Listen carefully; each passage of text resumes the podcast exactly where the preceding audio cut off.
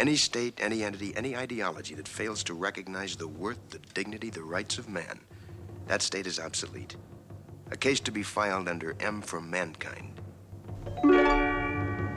I am Kedar Foster, a filmmaker in Los Angeles. And I am Rudy R, also a filmmaker Oh, in Los Angeles. Rudy R.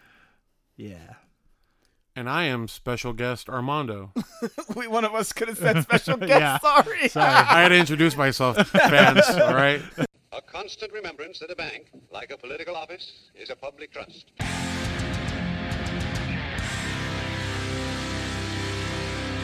Welcome to the Tipsy Serling podcast, uh, episode 8, season 1 of the original Twilight Zone, entitled Time Enough at Last. This is it, guys. This is the first huge, big, popular, famous one. We're here. We started at the bottom, and now we are here. Uh, this episode is directed by John Brom, or Bram. Sorry, John, if you're out there, call me. Uh, teleplay by Rod Serling. Story by Lynn Venable. And featured music by Leith Stevens. Original air date for this episode is November 20th, 1959. For centuries, shaman and other miracle workers have used herbs, tonics, and libations to facilitate their entry into other realities. Ladies and gentlemen, take a sip with us and enter the zone. All right, so today we're going to be drinking Booker's Bourbon. This is the 2017 Blue Knights batch. Okay, so this is a really good one, and a little bit about it. It's the uh, second release for 2017, and it's named in honor of a Blue Knights motorcycle club, which I guess is made up of uh, law enforcement. Okay, so this particular batch is comprised of four different production dates and is aged for six years, three months, and six days in four different warehouses. The cool thing here, right? I like really high proof whiskeys, Okay. and that's why this one is especially exciting. Is it's bottled at 63.7% ABV, which, if my math is correct, makes it 127.2 proof, right? So, so we're drinking it straight up. Right, neat. straight. yeah, I'm Neat. shitting my pants right Yeah. now. yeah, we're drinking it neat as as we normally do on the Oh, show so far, just straight up. All right, um, and yeah, Are we Go- ready? yeah, Cheers. go this may be my that. final episode. Cheers. Cheers. This is this is I love the high proof stuff, man. That's where I like to live. enough. Oh, wait, are we supposed to shoot it? Are we supposed No, to you're you're sip gonna, it? You're gonna sip it. You're Okay, gonna sip we're gonna it. yeah. sip it. This is and a we, yeah, sipping- we've we've covered that Okay. before. Yes. Okay. Let's just keep sipping. opening the band-aid Good, from that good, time. good, good. that I was, I was getting ready to Shot shoot this, that and I went, oh, wait, wait, wait. I had to Oh yeah, make sure. don't, Don't burn that esophagus down. I effectively edited that out of the first episode, and you guys keep bringing it up, so now all the listeners know that I shot the fucking alcohol from the first episode. Wow. Thank you. Yeah, I'm gonna have to sip this throughout the whole episode anyway. Whoa. That's good stuff, man. That is good Those, stuff. those cops like their, you know, they, they, they look like their liquor hard, man. That, after a hard 18-hour day, I, I can Yeah. understand It is. drinking that. Oh my on the gosh! highway. It's it's good, man. It's definitely spicy. Yeah. I can taste a little bit of dark chocolate Yeah, it's good. coffee. It, it's very it's a bourbon, so there's some sweetness, but I definitely feel like it has more of a rye spice for sure. It's man, and I just really dig it. I like the heat. I love the warmth. I love I love the It- spiciness, man. Man, it is warm. It makes my eyes Yeah. water before I even taste it. It's it's it's a very good I one. like this it. is a very good bottle. And again, if you're someone that's into trying whiskeys, I would definitely pick this one up. And even if you're afraid of the high proof, um, you know, you can always add a spoonful of water. Ah, to it. don't you be can always afraid. do it on the rocks. Well, I mean, you know, that might be something worth exploring at some point. On the rocks, please. Yeah. Well, Man, this casing is really gorgeous too. The design, the package design is It's a really yeah, wooden- the, wood the whole wooden box, Yeah. the label. Yeah, it's Great. it's really awesome. Great bottle appeal, yeah. and it's it's a good Superman for some special occasions, just like episode eight of Twilight Zone. The zone is hot today. Yeah, yeah, coming in hot. so, oh man, excuse me. Ooh, it's coming back. Keeping it in. All right, so here we go. Now that we've got. Gidar just finished the. Or no, he just took one My more sip. eyeballs. Right. All right, so Booker's Bourbon in honor of uh, Mr. Bemis and all his books. It- Yeah. It's Bemis, Well- right? Is it Bemis Yeah, or was Bemis? Uh, Mr. Bemis, yeah. Mr. Bemis and Yeah, all his books. All right, so here we go. Now let's talk about this. And like Mr. Bemis, I will be soon blinded by drinking uh-huh. this goddamn alcohol. You're giving it away. Spoilers. oh, he has right. glasses for the whole episode. Everybody knows you can't see.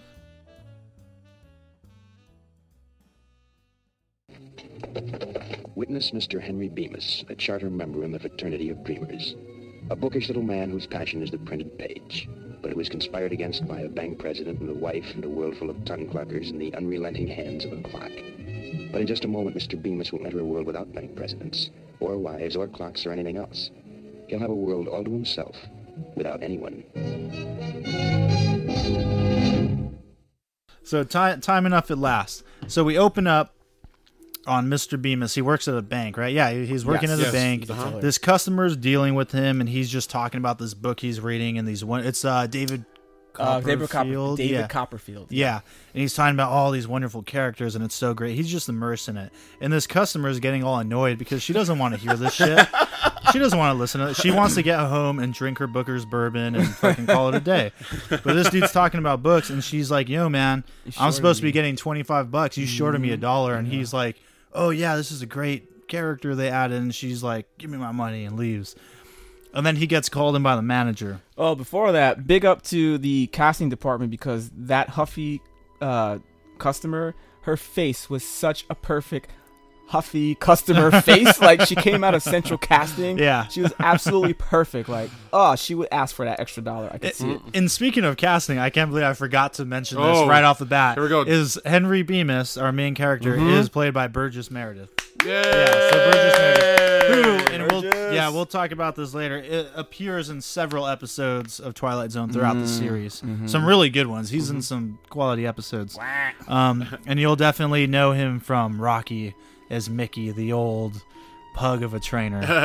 and yeah, it turns out that he looked the same all his life. I mean, looking at this episode and then seeing him in Rocky and like grumpier old men and all that shit. Like and he- he was old and and he was young. the penguin, the Penguin and and, Batman. and Batman, the original Batman Yeah, series. wow, I Batman. forgot about that too. Batman 66. Yeah.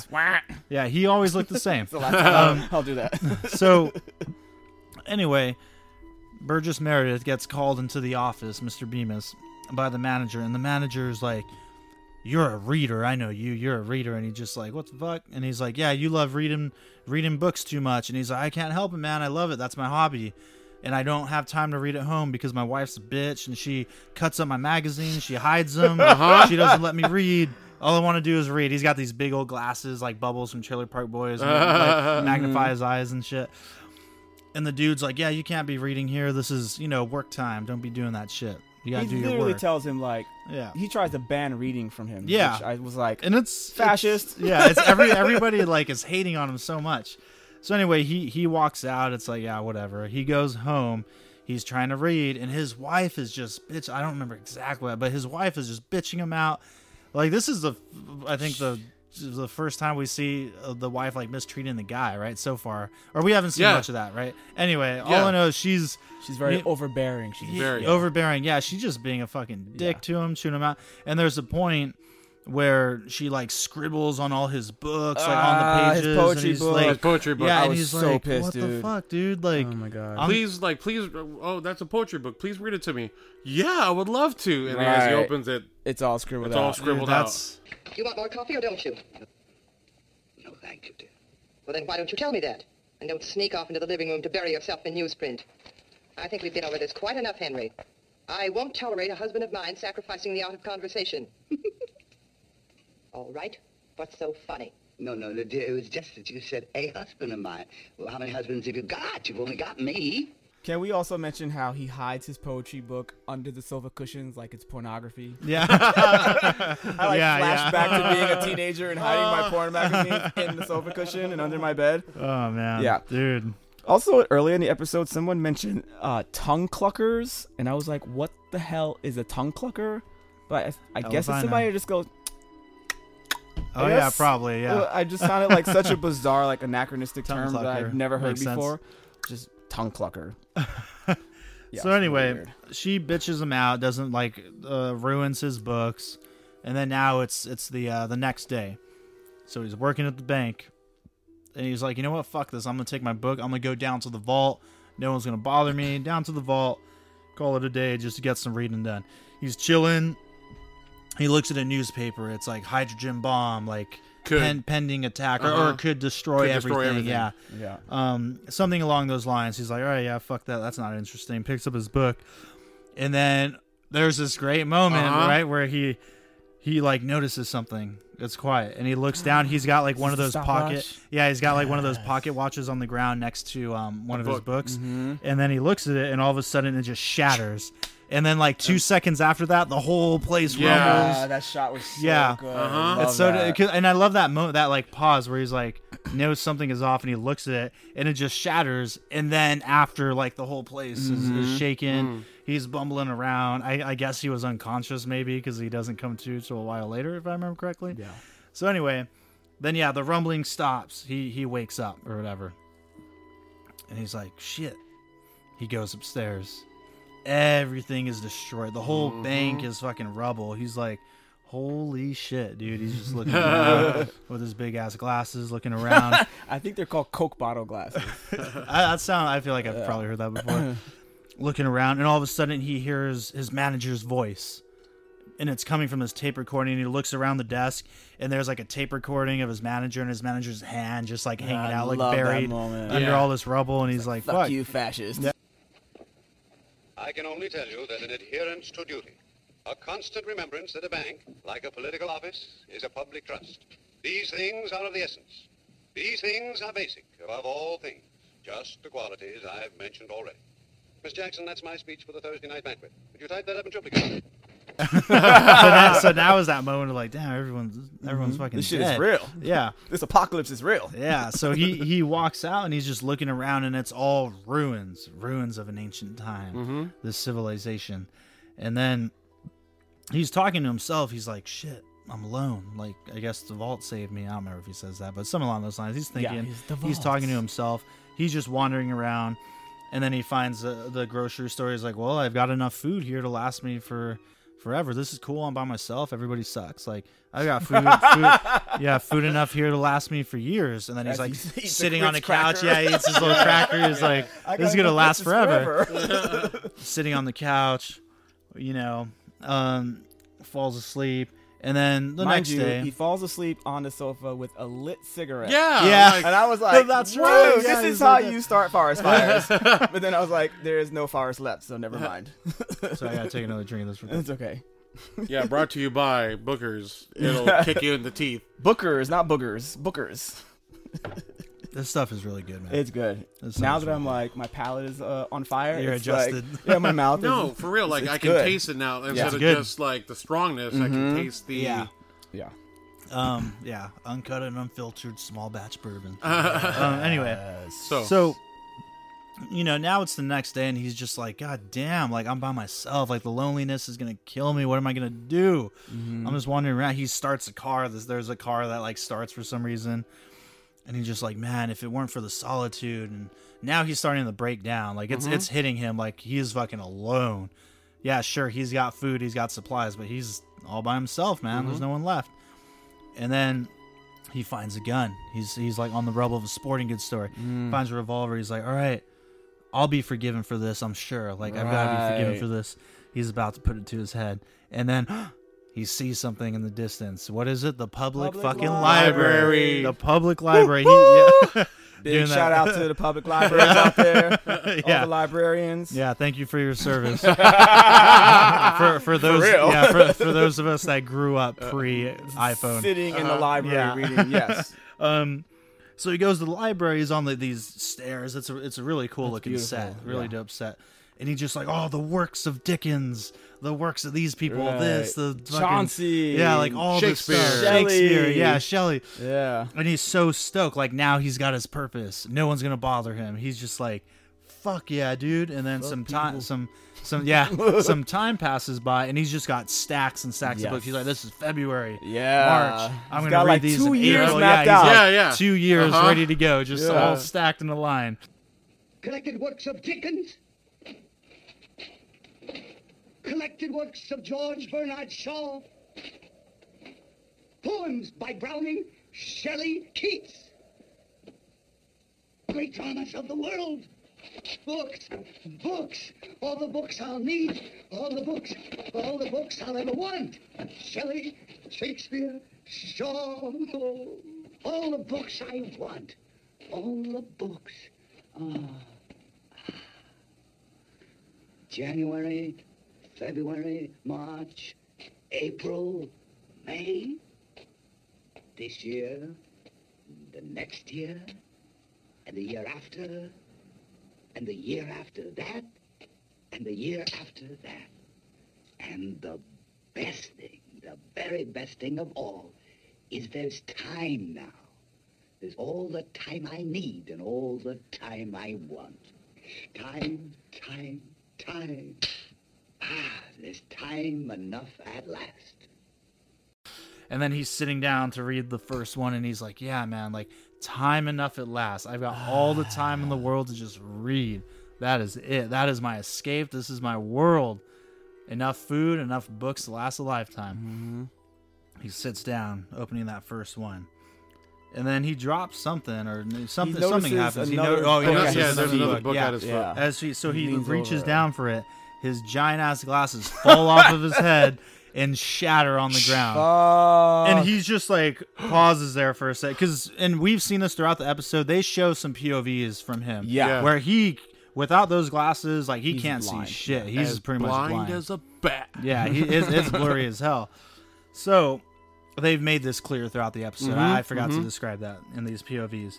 So these glasses break, and he's reaching for it. It takes him a second to find it. Mind you, one thing I forgot to mention, but right when he sees the public library, you know how he was going to shoot himself in the head with that gun? He just drops, drops it over the there. gun. So he doesn't have that gun no more. It's Yeah. just in the rubble somewhere.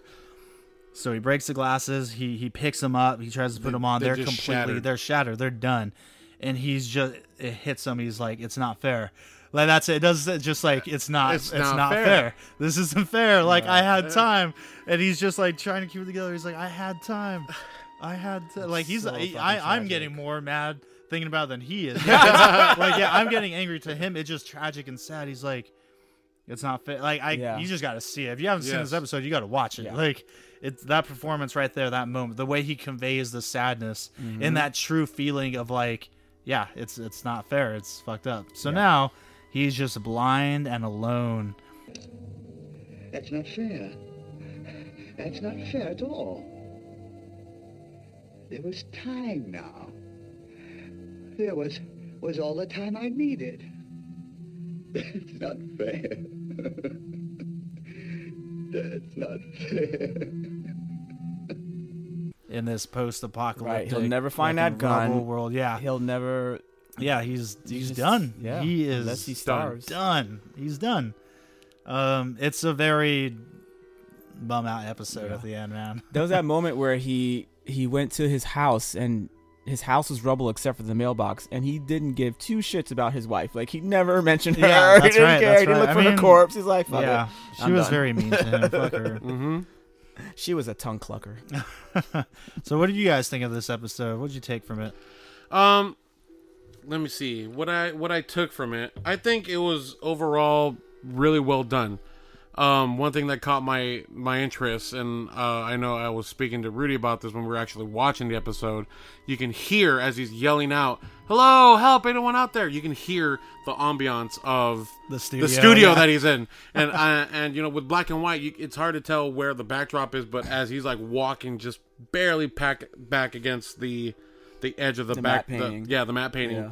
You can hear the the reverberation. It's clear as daylight, and as he gets away from it, you can hear now the open space of the studio. But I, I that was just one thing. That's a nerd thing of me that I I picked up. Yeah, no, I noticed that too. But- like, the quality of sound does change. the episode uh, episode was was really paced out really well, and I can see how it's the one that like it's the f- beginning of the one that starts out, and the sense of irony that starts to play out through the Twilight episodes.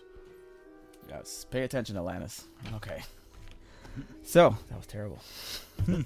I had a lot of uh, things I noticed in this episode that I really loved, and I also had some uh, questions of things I didn't quite. I didn't know if they were left out on purpose or if the screenwriters didn't think of it, but um, I did notice that I'm really enjoying the uh, first act breaks of all these episodes. The way they just set it up, and then you go right to commercial, and you've got to come back and see what the hell's gonna happen. Like I love these first act breaks; they're really, really good. Um, I did going back to the wife. I did feel it was really ridiculous because clearly he was that bookish when you married him and when you met him, So why would you expect him to be a totally different person after the the marriage? You know, I just I found that part so troubling. Like she wanted him to go and play bridge with the neighbors and and and practice small talk. And I'm like, you have this learned guy here who's like a fount of knowledge and you you know, you're scribbling out his poetry. I just I really detested that. Yeah, she sucked, man. That was, that was awful. Yeah, yeah. Thank you. You broke it down. Thank you. She sucked. Yeah, yeah. Um, when he looked at the newspaper, I like freeze framed it to see what the stories were besides the H bomb. And there's one story about uh, the public being opposed to tax legislation, and then there was another story about uh, a farm bill that people were uh, against, I guess, or for. So I, found it interesting that like a lot of the same stuff that people are up in arms about now, taxes and and sort of like farmers and Ma- America and all Right. that. It's like it's been there. It's like not new. Yeah. You know, so I really found that interesting. Uh, my favorite line in this episode, and he says, he's walking around after the bomb goes off, and he says, "This is an eight-hour tour of a graveyard."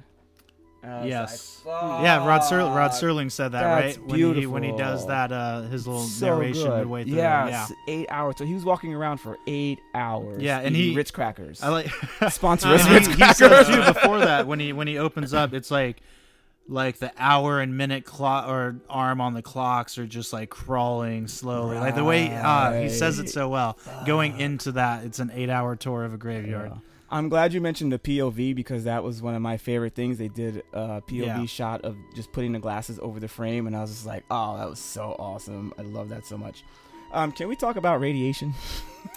Yeah, um, I don't know the difference between an atomic bomb and a hydrogen bomb. I don't know if it's the same thing, but I felt like there definitely should have been some radiation because he was really just he left that vault really quickly and was walking around and eating food, and I was just like, "Dude, you're gonna die." yeah, that nuclear fallout. man. in in my research of movies that deal with I know he's gonna say my I atomic know, yeah. research. not not facts, not facts, not but- facts, but in my research of fictional aftermath of bombs, um, the radiation doesn't. It, it's present, Mm-hmm. but it's not an immediate.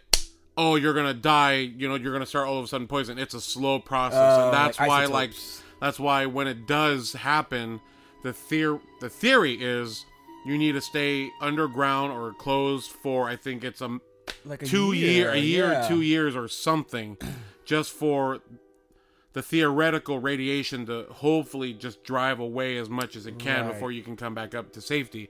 Then at that point, you're really dealing with whatever's up on there. But again, this is all it's all speculation. It's all what people in Hollywood have said. You know what? Two years should be work, or this is what happens when you know you actually do you know are out in the present of the fallout and pff, you start to rot to death Yeah. slowly but surely. So we we only saw it maybe in the time frame of this episode, we saw two days really. So essentially, he could have, he probably would have lasted maybe a month or two, really before the radiation like killed Right. him. Yeah. But we only saw a day or two. Yeah, for Good sure. point. Good point. Again, based on research of Hollywood Hollywood. research. um, sorry, I just pulled up um Serling's middle narration. I want to read it because it's Yeah, read it. it is really good writing here. I right. love the Here we go. Seconds, minutes, hours. They crawl by on hands and knees for Mr. Henry Bemis, who looks for a spark in the ashes of a dead world. A telephone connected to nothingness. A neighborhood bar, a movie, a baseball diamond, a hardware store. The mailbox of what was once his house and is now a rubble. They lie at his feet as battered monuments to what was but is no more. Mr. Henry Bemis on an eight-hour tour of a graveyard.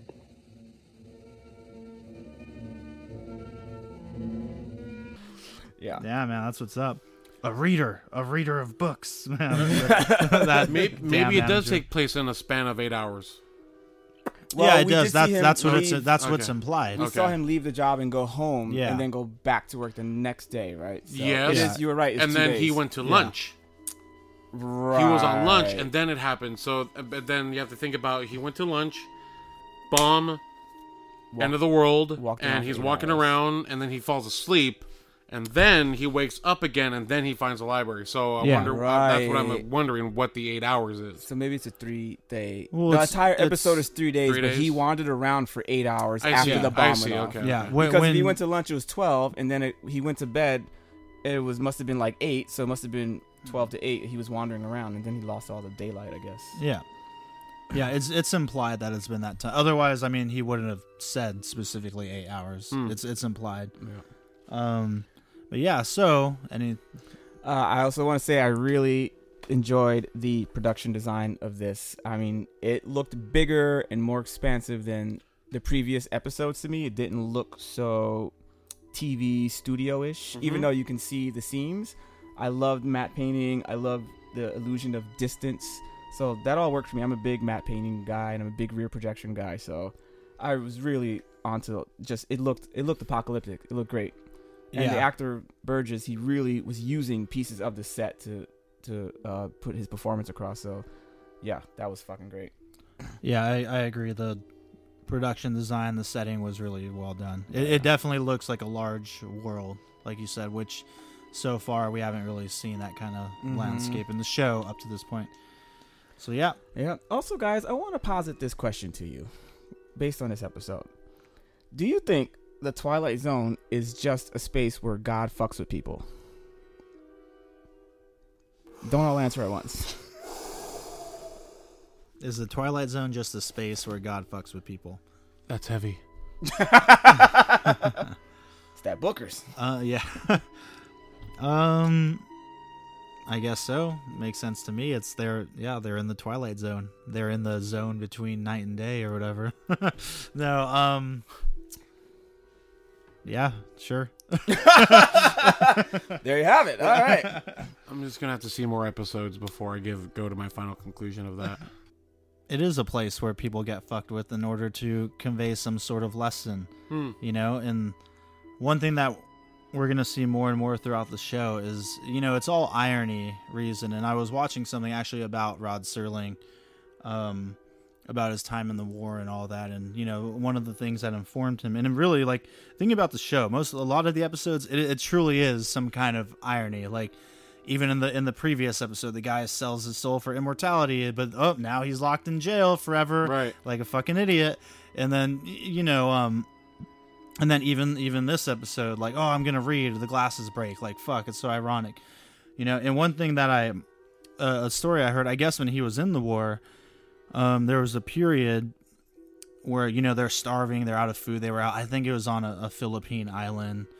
Um you know they're out of food they're just like posted up in the jungle waiting and then finally you know they airdrop crates of food for the soldiers that are still left over you know they they got dropped there he was a paratrooper if i remember correctly and then so they're stoked like oh yeah our food's coming fucking awesome here we go we're gonna keep we're gonna live all right and his best friend in the war mm-hmm. well one of these crates landed on him and killed him Fuck. his best friend. So he saw his best friend die from their airdrop that was supposed to save him. And I would imagine that that informed, you know, a lot of his writing afterwards. And mm-hmm. obviously, I mean, the war is going to have a big impact on anyone. Right. And then, but seeing something like that, that is that is irony. That is Yeah. like It is. the the thing that's here specifically to save your life. It's like is 10,000 what killed you. yeah, just On your wedding killed day. you. Um, so yeah, and I mean those those things happen, you know. um, sorry, that's I'm chuckling at him. doing that. Booker's. The Booker's is killing me, but it's so good. It's good. I mean, you definitely get some sweetness now. Like Yeah. I know when I was finishing it up, you get some of that brown sugar. It's really Yep. good.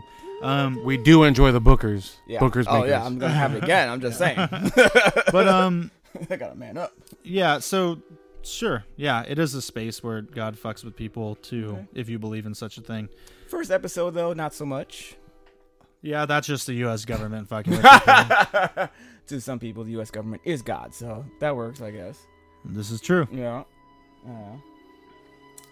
All right. So does this episode still hold up in 2018? Or sorry, did you have something to add to that? No, I'm good. All right. Ladies and gentlemen, it's time for us to get back to reality.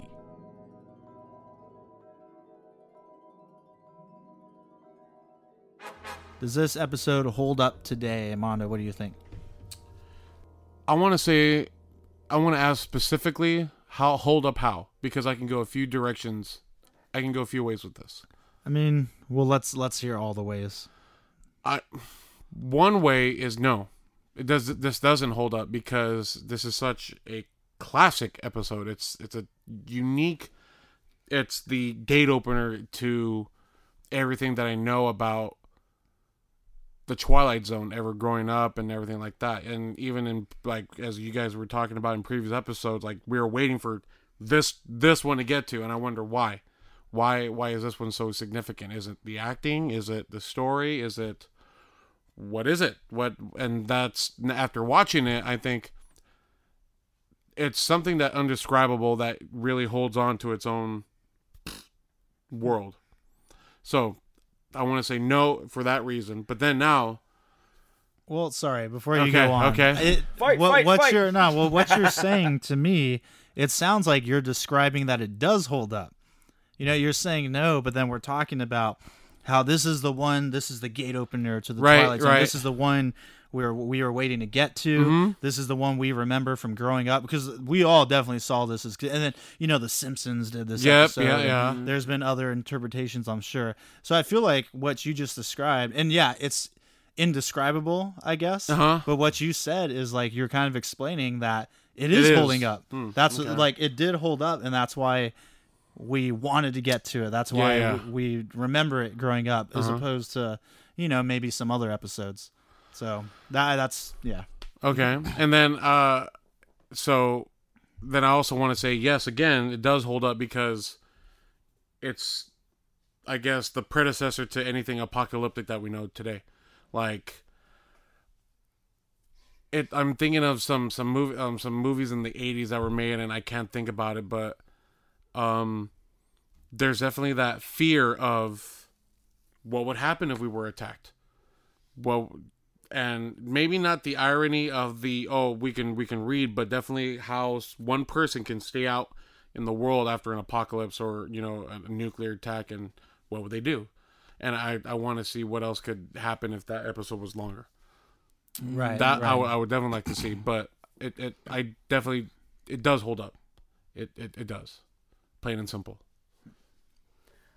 Uh, I have to agree. I mean, it's a classic for a reason. Mhm. So it's it's basically timeless. I mean, there are parts of it obviously that are dated.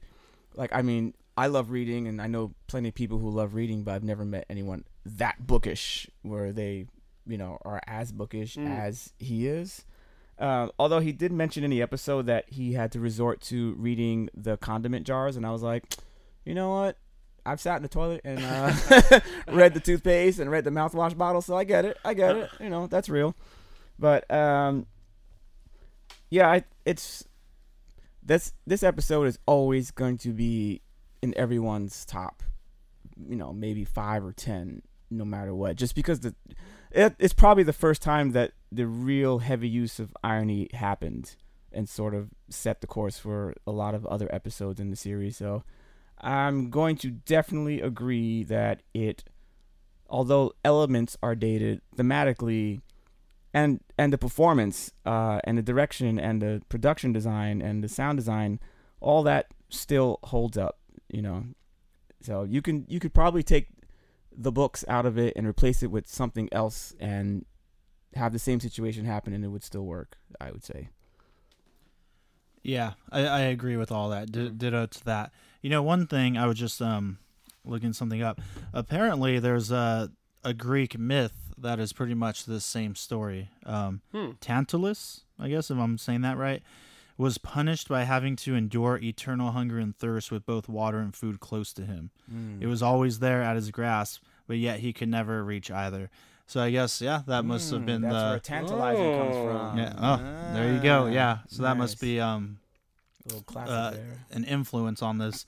But yeah, I think it's a very it it definitely holds up, you know, and yeah, in 2018 now if they were to do some kind of reboot of it, it would just have to be about electronics rather than reading, you know what I mean? Like cuz then we're in a world of like phones and computers and it'd be like, fuck, I don't have my tablet, you know, stupid stupid shit like that. Um I'm actually kind of curious if the 80s uh, reboot of the series did this episode over because they redid a bunch of classic episodes. But I don't know if they redid this one, and I'm curious if they did. Did they use books again, or did they use something else in the 80s?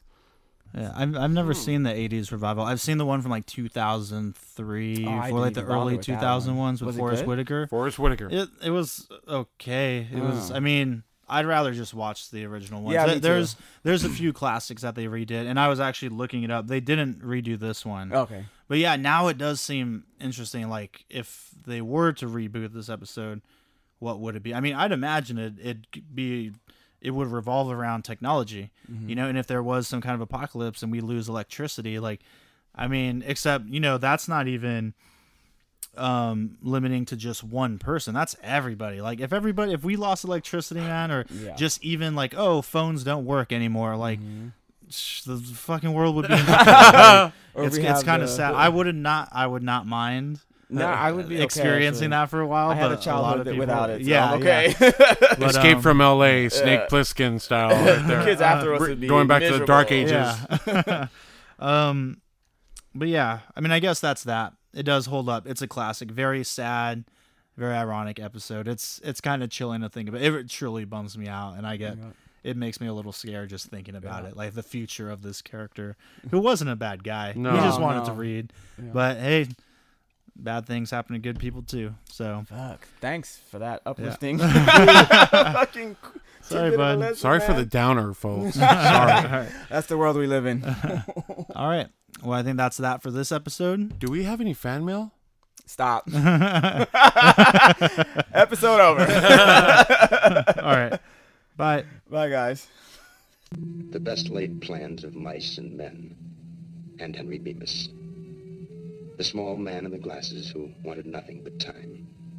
Henry Bemis, now just a part of a smashed landscape. Just a piece of the rubble. Just a fragment of what man has deeded to himself. Mr. Henry Bemis, in the Twilight Zone. Kimberly Clark invites you to watch Steve McQueen in Wanted, Dead or Alive, Saturday nights over most of these same stations. Thanks for listening to the Tipsy Serling podcast. You can find us on Twitter at Tipsy Serling. You can find us on Instagram, Tipsy Serling underscore podcast, or you can send us an email at the tspod at gmail.com.